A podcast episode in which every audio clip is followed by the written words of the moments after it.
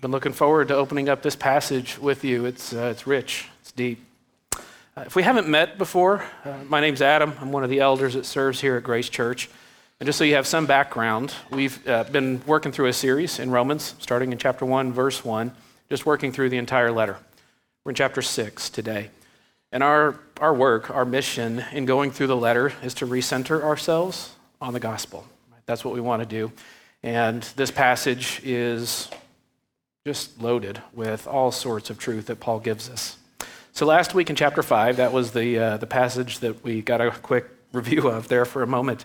Uh, Justin taught us from that passage uh, about this comparison where original sin, when Adam fell, his rebellion in the garden a long time ago, introduced death. And chapter 5 says that death entered the world through one man, and therefore all died. And it didn't take long, right? If you remember, Cain murders Abel, Lamech murders many, right? There's destruction, there's death, and that's the reality right, of, of everything that's been the human existence since then. And then Paul says, but Christ, on the other hand, had a different work. And his grace, his work on the cross, is not like the trespass. And so, given all of the trespasses and all of the sin, a single act of grace overcomes it all. And for those of us that are in Christ, there's a shift that takes place where Adam is no longer our head, but Christ is. That truth raised an objection for a lot of folks. And so Paul is addressing that objection here. And so if, if grace trumps sin, and one act of grace in Christ trumps thousands of years, millions of people's worth of sin, well, then shouldn't I just keep sinning more? Right? If that's the effect, if I sin and then grace overwhelms, ought I not sin more so that grace will grow? And if that's true, well, then isn't Christianity just a sham? Right? Isn't grace just a license to do all sorts of wickedness? That's the question. Right? That's, that's what Paul is addressing now, and the answer is no, clearly. He says that.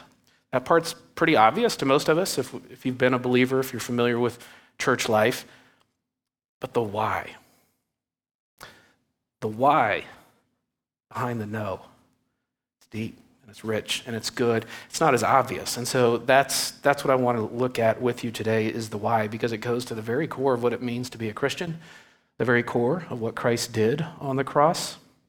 And so please think with me through this passage, because if you are a believer in Christ, it, it governs everything in your life and your relationship to the Lord. Right? The way you relate to Him, the way you think, the way you speak, the way you act, head to toe. It governs everything. It's what Paul calls walking in the new life. That's the phrase that he uses at the end of verse 4 that we just read. Uh, we're going to move back and forth in the passage from 1 to 14, right? But Paul sort of builds out and explains in more detail what was summarized in verses 1 through 4. And so, if you come through this sermon, um, if you track with Paul's logic, and Lord willing, the Spirit moves and commends His word to us, uh, you'll come away with a skill, hopefully a sharper skill on fighting sin and what it means to live in the new life. So, we're going to look at it in three parts, okay? We're going to start with the work of Christ on the cross, our union with Christ as a believer and then the effect that those both have on our life, right? What we do day to day. What's the effect of Christ's work on the cross? What's the effect of our union with Him? And then how does that map out and flesh out and change the way that we live? Okay, so we'll start with the work of Christ. Now, to, to set that table, you need to start with an awareness. I need to start with an awareness of the world into which Christ was born as an infant. As you know, in the Christmas story, he was born to very humble parents, very humble place. Uh, we don't know a whole lot about his childhood, but there's nothing in Scripture that suggests he was exempt from, say, childhood sickness or any of the challenges that might come with growing up in that part of the world at that time.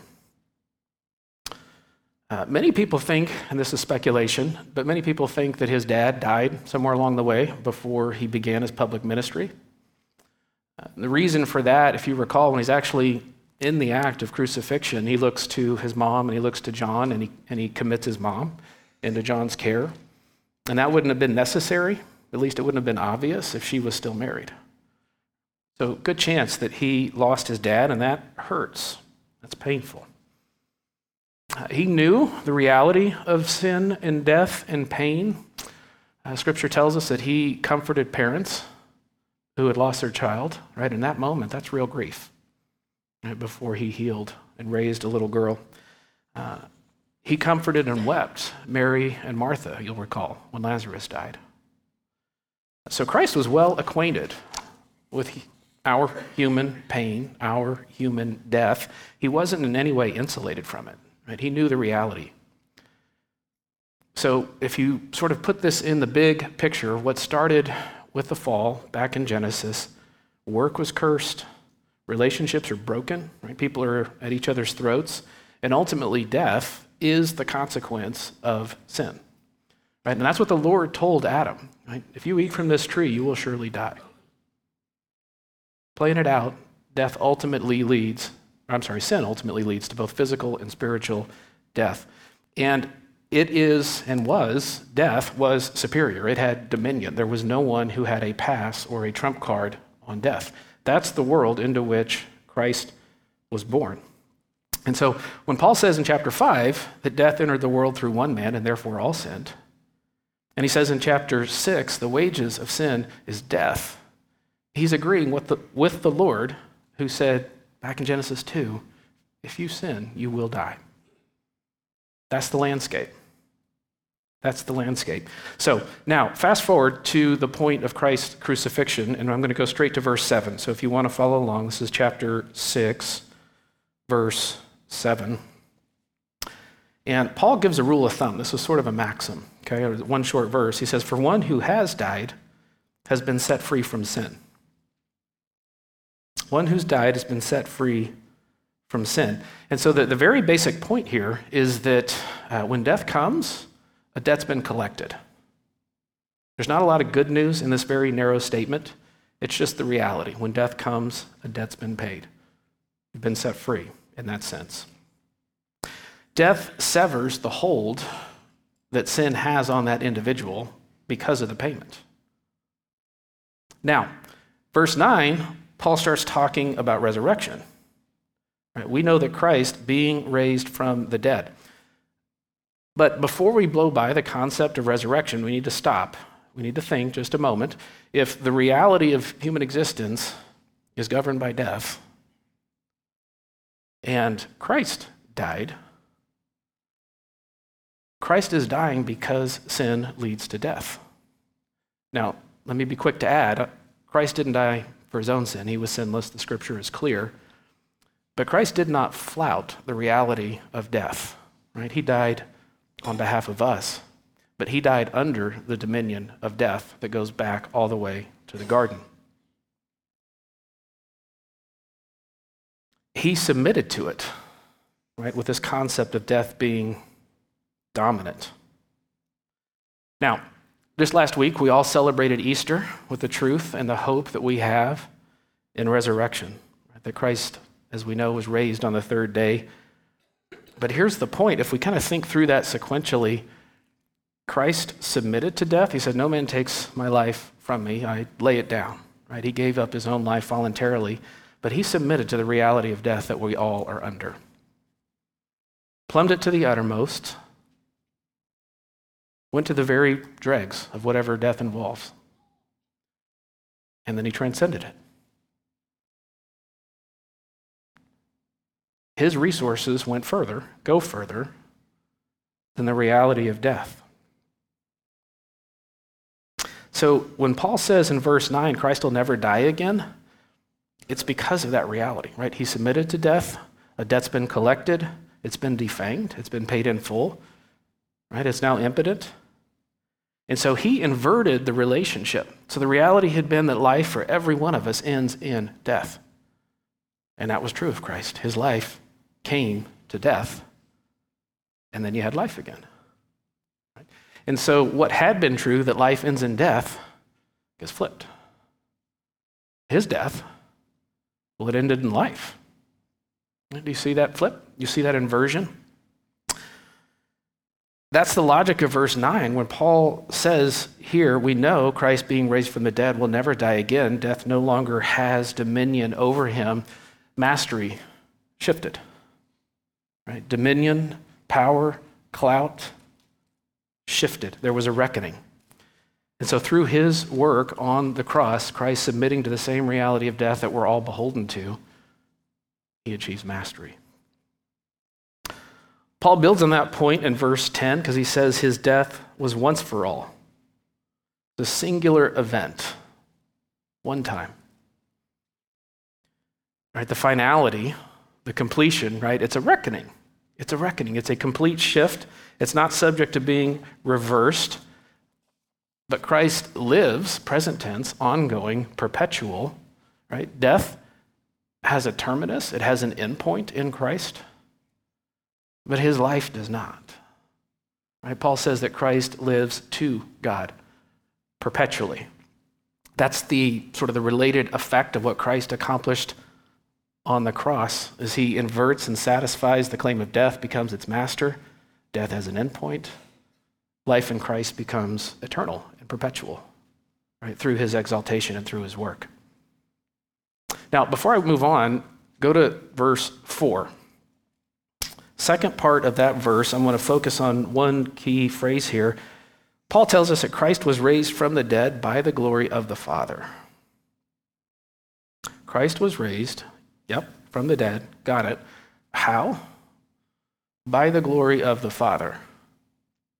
So if you just read those words plainly and literally, uh, the, the concept of glory, we talked about it before, it's, it's God's splendor, it's His majesty, it's on display for people to see and to learn and to behold something of God's character. That's the nature of God's glory, His revelation, right? He's disclosing Himself, and we behold it and we see who He is. So Paul's telling us here, right, most significant act in all of human history. God decides to reveal himself. Right? It says, Behold my glory, and the effect, the dead man rises.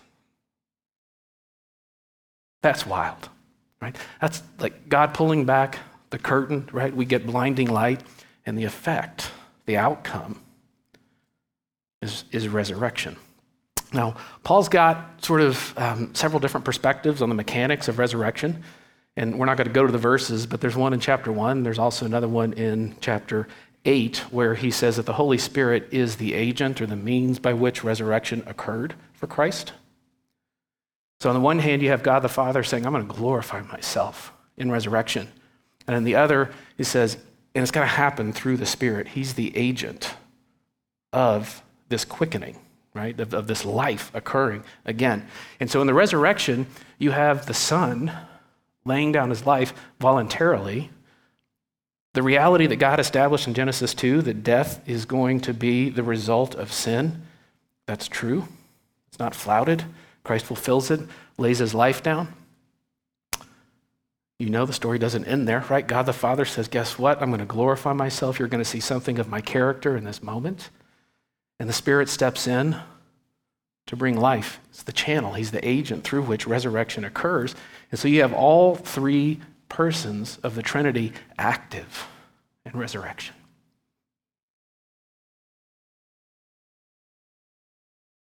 Right, that's pretty cool stuff. Makes me want to stop, right? Sing some more. But Nonetheless, we got to keep going. So that's the first point. Right? Christ's work on the cross satisfied the penalty for death, made him master over death. He now is calling the shots, as it were. And so then what a tee up to say, okay, well, what does it mean when somebody becomes united to that individual? When you and I come in faith and are united to Christ, right? Let's look at our union. But don't forget Okay, now as we shift to the second point, don't forget the, the thrust of what Paul is answering here. Why don't we just continue sending? Is this just a loophole, right? Is grace just a loophole for sin? No, no, absolutely not. And so he begins to give a little more detail here. In verse 2, he says no, and he, he gives a question in response to what he's, uh, the question that's been posed to him. He said, Well, how is it possible to live in sin for those who have died to sin? Right? That's his question. And so, what does that mean? How have we, if you are a believer in Christ, how is it that we have died to sin? Now, the short answer is baptism. Uh, but the term baptism needs to be clearly understood. It is not just getting wet, right? We don't just immerse people or some churches sprinkle. It's not just water, right? That's not the point in order to defeat sin. So let me build this out a little bit. Uh, the word itself, baptize, three sort of related concepts. One is cleansing, right? The next is immersion, and that's why we go underwater, because that's what the word means. And the third is overwhelm. Overwhelm. And so Paul's using this term, baptized, to describe the wholeness of what it means for somebody to come to Christ. Right? So you hear the message and you feel the conviction of the Spirit, and you begin to realize, I am sinful and broken, and I've got a problem. I need help. And the Spirit draws, and you see the beauty of Christ. And in His grace, He unites us by grace through faith to Himself. Right? We repent. We walk in newness of life, the scriptures say. We look different. And our very first act of obedience is baptism. And so if you get into, you know, some of the debates that we like to have, well, what happens if somebody sort of gets saved and they're in the car and they don't make it to church and they can't get wet and like uh, like that's not what Paul's conception is that this is all part and parcel of one event. Okay? So when he uses the word baptized, if somebody said, "Well, yeah, but there are these Christians that aren't baptized," like? Why? You said they're Christians, right? That's the idea, right? covers everything. It's the whole initiation, it's the whole conversion when somebody comes to Christ. And the reason we know that is that he uses the phrase, Don't you know that you've been baptized into Christ? So that's more than water. And we've been baptized, he says, into his death. Again, more than water. So there's something very significant, something holistic about our union with Christ that he is explaining here. So it's worth saying here, just as a very quick sidebar, this is why the Roman Catholic view on baptism is out of step with Scripture, why it's incorrect. Now, to, to be fair, Roman Catholics will acknowledge and say, yeah, you absolutely need faith to please God, to be saved. But they will also say that the act of, biz- of baptism, the actual act, we get somebody, we put them under water, they'll use the term, it infuses grace into the individual. And so it's both your faith and it is the act, the infusing of grace, that makes someone right with God. It's just wrong. Right? The thrust of this passage is not human effort to activate grace like a lever. The thrust of the passage is the Father reconciling, uniting people to Christ. It's His work and His alone. Right? That's why the, the clarity around baptism is essential because it muddies the water, so to speak, in some places, some accounts of the gospel. So let's be clear on that. It's his act and his work, and it's not ours. But what an event it is. This is where I love the term immerse and overwhelm. I have just this picture in my mind. I'm not, this is not definitional. Uh, somebody standing on a shore in an incoming tidal wave. You're, you're going to get immersed you're going to get overwhelmed. You're going to get caught up in something, uh, better yet, someone much more powerful.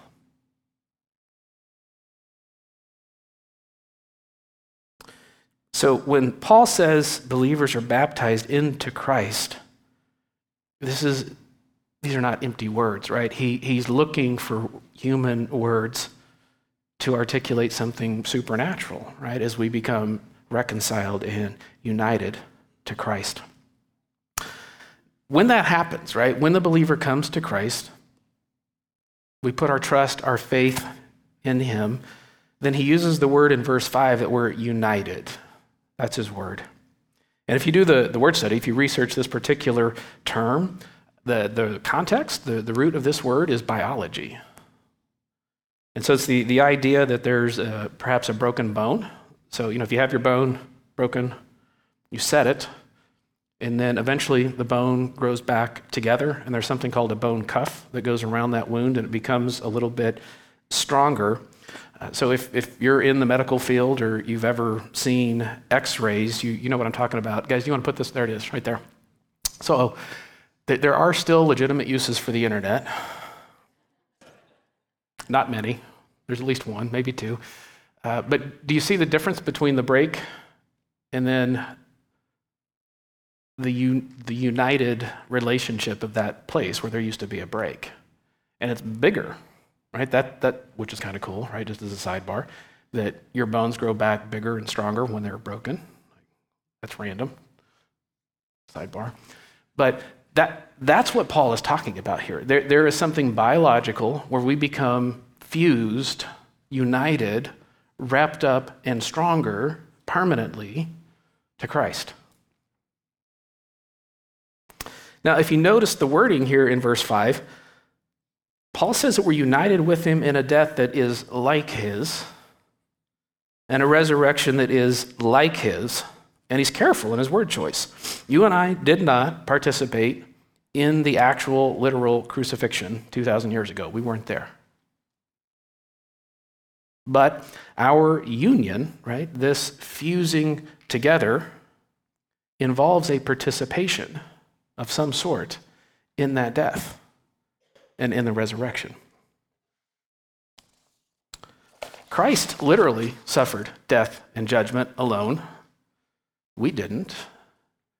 He satisfied the claim and the penalty of sin, and it has no remaining power over him. So, in the same way, when you participate in Christ through faith, when you're united with Him, justice has already been served. And so, as a follow on, right, as you're tapping into this justice that's been affected, you're already, as a judicial matter, good. Clear. We're unbreakably sealed. One of the other pictures, if you think about skin growing back on a wound, it's the same, same concept. There is something that has no conception of ever being separated again. The way I, have thought about this a little bit, and if it doesn't help, tune it out, right? We'll be done in about 30 seconds with this illustration. Uh, but think about the difference between a human brain, pictures in a textbook, maybe in high school, and a human mind. So I, I, remember in high school pictures, you know, lobes and neural pathways and hemispheres, and that, that's kind of it, right? That's the brain. I remember that. The mind, well, that, that's where things like love and reason and will and all sorts of things are going on. We can pinpoint, pinpoint where the brain is. The mind, it's kind of there. Can't pinpoint it. It's far more complex than I can articulate, but I know it's there. That's what Paul is getting across. Christ did something profound and beyond us on the cross and in the resurrection. But in some sense that we can pinpoint at the act of conversion, the time of conversion, you become united to him. And so what's true of him and his work on the cross becomes true of you, becomes true of me. So the mind and the brain, they're not identical, but you can't have one without the other.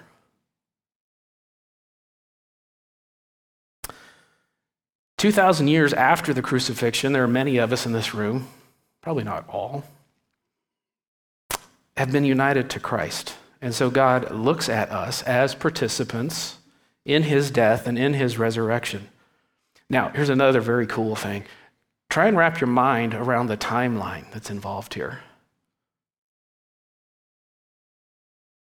We weren't there when crucifixion and resurrection happened. But Paul says that you're baptized into Christ and into his death, past tense, much later. And so our, the same Savior who transcends death is now its master, transcends time to unite you and me to himself. Right? Again, just giving some indication of the strength of his work, right? That's why I like the tidal wave image, right? Where we're talking about power and strength that it's big. So, what does it mean to be united to Christ? It means that sin and death do not have mastery over us anymore because they don't have mastery over Christ. And just like the Holy Spirit conveyed resurrection power to Christ, his neural pathways began to fire, right? Oxygen, blood began to flow because the Spirit made it so in his broken body. That same Spirit mediates the same type of power to you and me now, those of us who are in Christ. It's the same kind of power. It gives us an ability to overcome and to fight sin and to be successful in it, the same way that it made Christ successful over death. We do have the ability now. Doesn't mean we're always successful at it, for sure, but you do have an ability as a disciple now to push back and to fight sin. And I say we have some of that power now. There's more coming. There's going to be a real resurrection. Right? Several of the people that we've lost in this church over the years, those saints, we're going to see them again. Family members, uh, folks that have given their lives for this work. Same power, sort of going around as a circuit, raising dead people. And so the takeaway here is that our union in verse 5, it is a participation. That's the word I want you to hold on to in Christ. What's true of him in death and resurrection becomes true of us when we're united to him through faith. It's the same concept in chapter 5 that we studied last week. We used to be united to Adam, hopeless, wrecked, subject to death. Now united to Christ, raised to walk in newness of life. That's the effect of what it means to be united, permanently fused. So, what then should it look like when we know what Christ accomplished on the cross, what he did for us at the point we became united to him? What should it look like in our lives?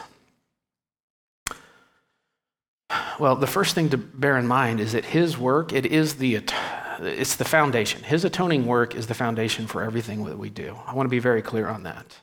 Right? Our salvation is his work. His spirit in us motivates us to service. But his work, that's the foundation for what our life is to look like now. Uh, bearing that in mind, Paul gives very clear, very direct instruction to us. Uh, if you look at verse 11, he tells them, So you must also consider yourselves dead to sin and alive to Christ. And so Paul is focused on the will in this passage. When he says you need to consider yourselves or count yourselves or think of yourselves as dead to sin, it's not um, the power of positive thinking. What Paul wants you to understand is it's true. It's happened. It's something that Christ has done. Therefore, orient your thinking, come in line, be congruent with the truth of who you are in Christ. Does that make sense? There's something here in God's wisdom that I've wondered on, and I'm not the first. You guys have probably had these thoughts too. Um, why, God? I, I don't know. But God has seen fit to make us more Christ like through the act of our will under the influence of His Spirit. For whatever time we have on earth, we're involved and we have a role and we have a responsibility, a role to play in our sanctification. Again, He does the work in salvation. But once that power becomes part of your reality, it's on you and it's on me to bring myself into submission to the Lord. So when he says, consider yourselves dead to sin, he means it. So when the temptations come, online, relationships, money, what, you know, whatever the temptations are, that's when the spotlight, by God's design, shines on you and me. Consider yourself dead to sin. Right? We're under orders, as it were. Think of Paul, right? He expressed the same thought to the Corinthian church, another letter. He said, By the grace of God, I am what I am. His grace towards me was not in vain. You remember his life before grace? But on the contrary, I worked harder than any of them. There's his responsibility. You remember the last part of this verse, though? But it wasn't, it wasn't I, it was the grace of God working in me. You say, well, Paul, which is it? Like, is it on me to live and to obey? Yep. Well, are you responsible? Yeah, absolutely. Well, did you do it? Nope, that was the Spirit, that was grace. How does it work? I, I don't know. But how do dead men walk? I don't know. Still true, still happens. So think about that on a practical level, level right? Non-believer has no desire at all, no innate, no spirit-given desire to pursue Christ-like holiness. Just not there, it's not present. And so a corpse would be more likely to walk than a non-believer to pursue Christ. But when the Spirit takes up residence in us, this is it's just fun, right? It's, it's just good. He begins to, to rewire affections and he changes the way that you think. And you become aware of sin. You're like, you know what? This is not a good idea anymore. How many of you guys have felt that? Like, you know the experience, like, you guys know what I'm talking about, right? Yeah. We develop this desire to honor Christ and to submit to Him and to become like Him. Uh, we still sin, and that is, that is so frustrating. But Right? Here's the glimmer. The frustration itself is evidence of the Spirit's work in your life. Because again, apart from Christ, you don't have the inclination or the power to live like Christ, to draw near to Him. So take some measure of encouragement in your frustration.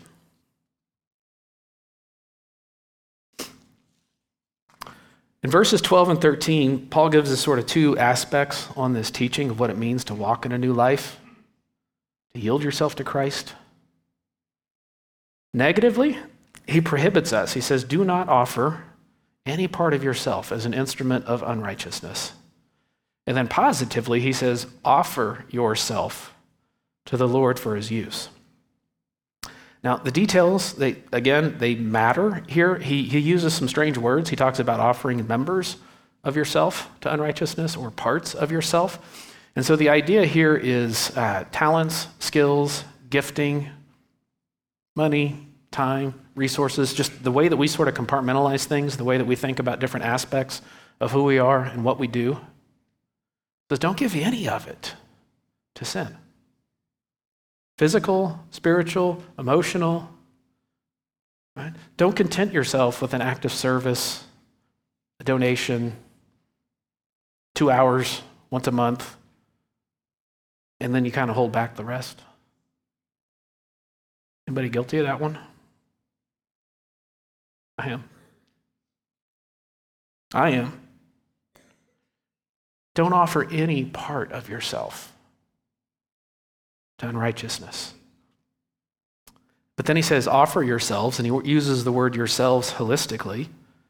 Everything, every skill, every inclination, every resource, everything that you are offered to the Lord. Again, this is, this is in the mind. This is where this starts in the will, in the mind, because of our union. We're saying, All right, Lord, I, I have so much money, I have so much time, I have so many relationships. Here they are, they're on the table. Right? We are called to be vulnerable before Christ with everything that we have. Paul lived that way and he told him, You're going to see how much you need to suffer for my name.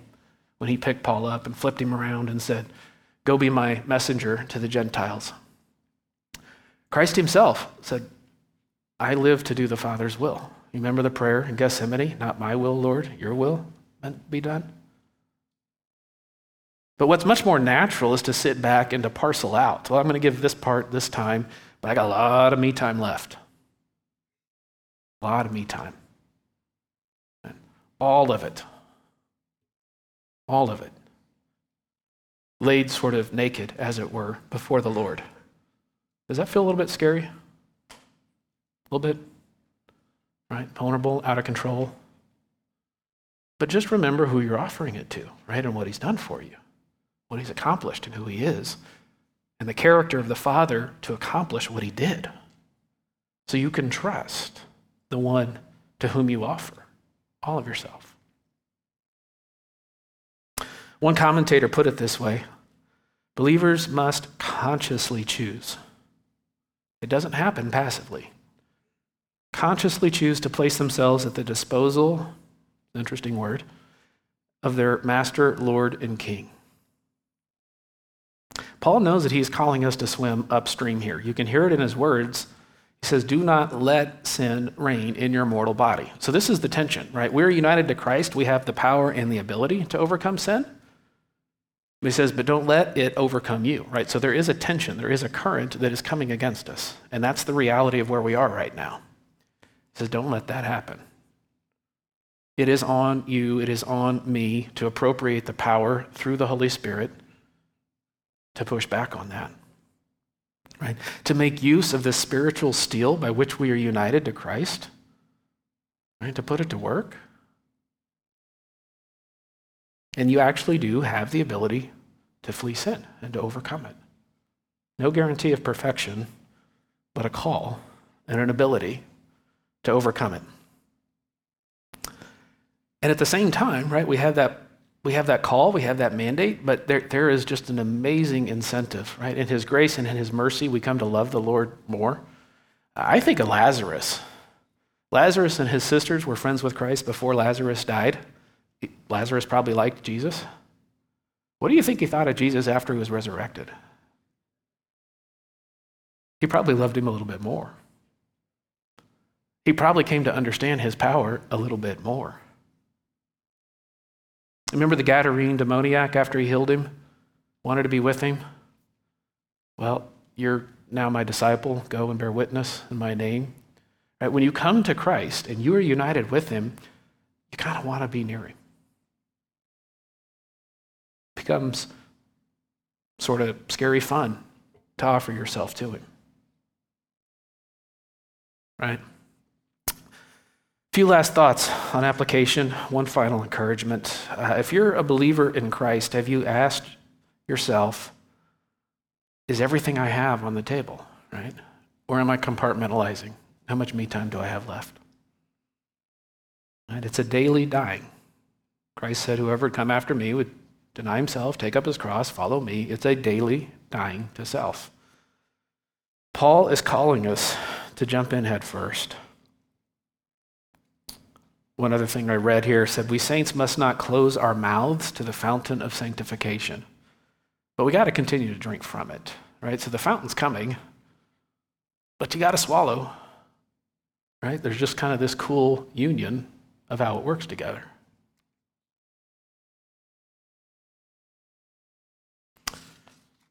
Practically speaking, uh, Sandra touched on this in the announcements, there are a lot of needs in the church right now. There's a lot of them. God, in His grace and in His wisdom, is bringing people together to worship and to grow, to conform to the image of Christ at every level infants, toddlers, children, youth, young adults, not so young adults. uh, I'm not asking you to add busy work to your calendar. Grace Church exists to make disciples for Christ by His grace, for His glory. If you don't want to be part of that, what is it that you want to be part of? Right? Offer yourself. Get involved in that work.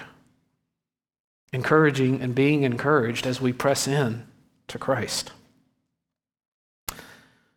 Uh, let me give a warning here. If you think of yourself as a Christian, right, if you use that word,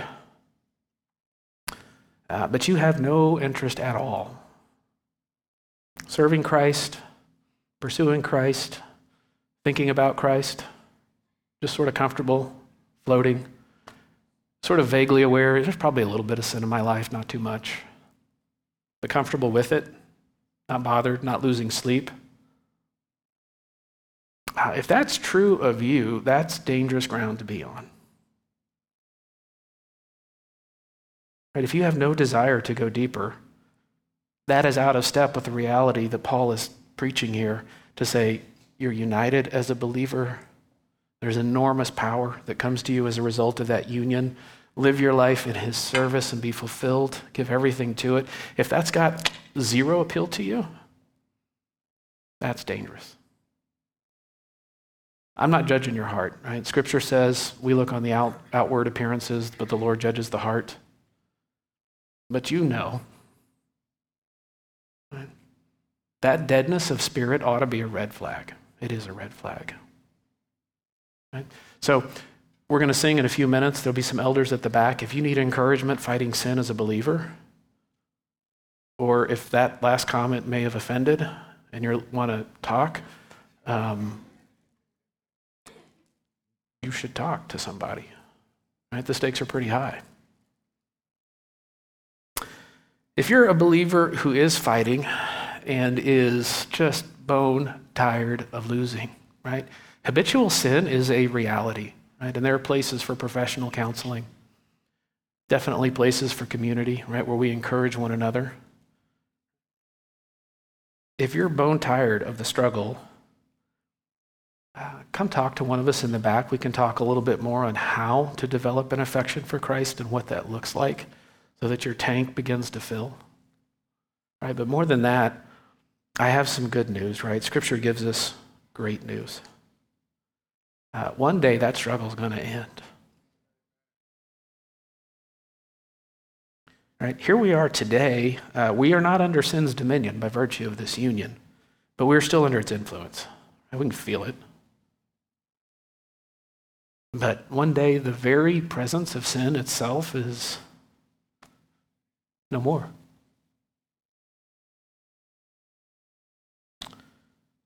None of us have been to a place like that. Right, it's hard to think about. But let me read to you what is hopefully a familiar passage. I hope it uh, causes your chest to swell like it does mine. It helps with allergies.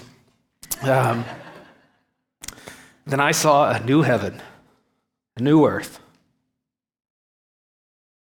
Right, the first heaven, the first earth passed away. There's no longer any sea. I saw the holy city, the New Jerusalem, coming down out of heaven from God. Prepared as a bride, beautifully dressed for her husband. I heard a loud voice from the throne saying, Look, God's dwelling place is now among the people, and he will dwell with them. They'll be his people. God himself will be with them and be their God. He'll wipe every tear from their eyes. And there will be no more death, mourning, or crying, or pain, for the old order of things passed away. And he who was seated on the throne said, I'm making everything new. Write it down. These words are trustworthy and they're true. And he said to me, It's done. I'm the Alpha and the Omega, the beginning and the end. To the thirsty, I'll give water without cost from the spring of the water of life. Those who are victorious will inherit all this, and I'll be their God, and they'll be my children. What a promise. Let's pray. Lord Jesus, you are so much bigger, bolder, more beautiful than we are. And we take rest and we give you glory and we enjoy the confession and the singing of your goodness. Lord, we acknowledge and we thank you for the union that you've given those of us who you've made your own, who you've called to put your faith or our faith in you. Lord, we hear the call to obedience and to self denial, to submission to your spirit. And so, by the strength that you give us in your spirit and your grace, we say, Yes, Lord, I submit, I hear it. Grant me the strength to obey. And Lord, it's good for us and we need it, but it's more about your glory than anything else. And so as we stumble and as if we fail and as we get back up and we get carried along by your grace, God, would you make all of the glory for yourself out of that and fashion us to look more like your Son? It is in his strong name that we pray and that we sing. Amen.